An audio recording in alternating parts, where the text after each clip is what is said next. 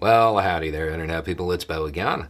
So, today we are going to talk about Western equipment that uh, has fallen into opposition hands in Ukraine and uh, whether there's a, a large risk associated with Russia reverse engineering it and gathering information. Um, we're going to talk about this because if you don't know, there is an image that is floating around social media right now, and it is a uh, it's a vehicle that is said to have been captured by Russia, and it's like being pulled. Um, so we're we're going to talk about that because I got a message. Um, are you going to talk about the dangers of Russia reverse engineering its new prize? Didn't think so. Don't want to demoralize NATO supporters. They paraded it through Ukrainian towns laughing at NATO forces. You're just NATO's YouTube. And then there's a word in Russian here, which we'll come back to. Um, yeah, okay. So we can talk about it if, if you want.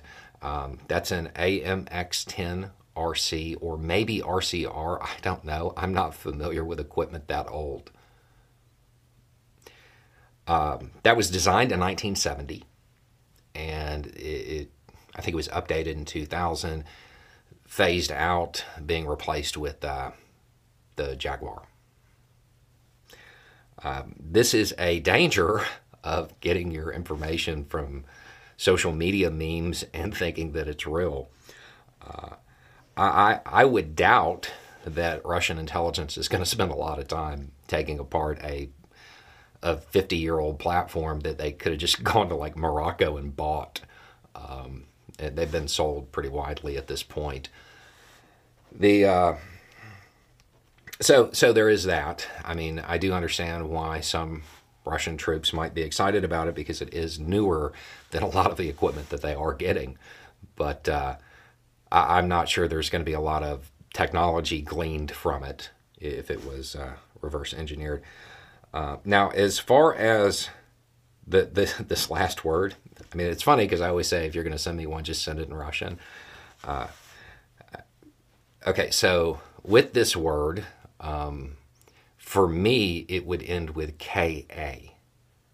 K A, the ka sound, uh, because I would be one dog. Um, for you and your friends, it would be K I, key, which, which you, what you wrote. Um, that's that's plural, just so you know. Um, and then the other part here is they paraded it through Ukrainian towns.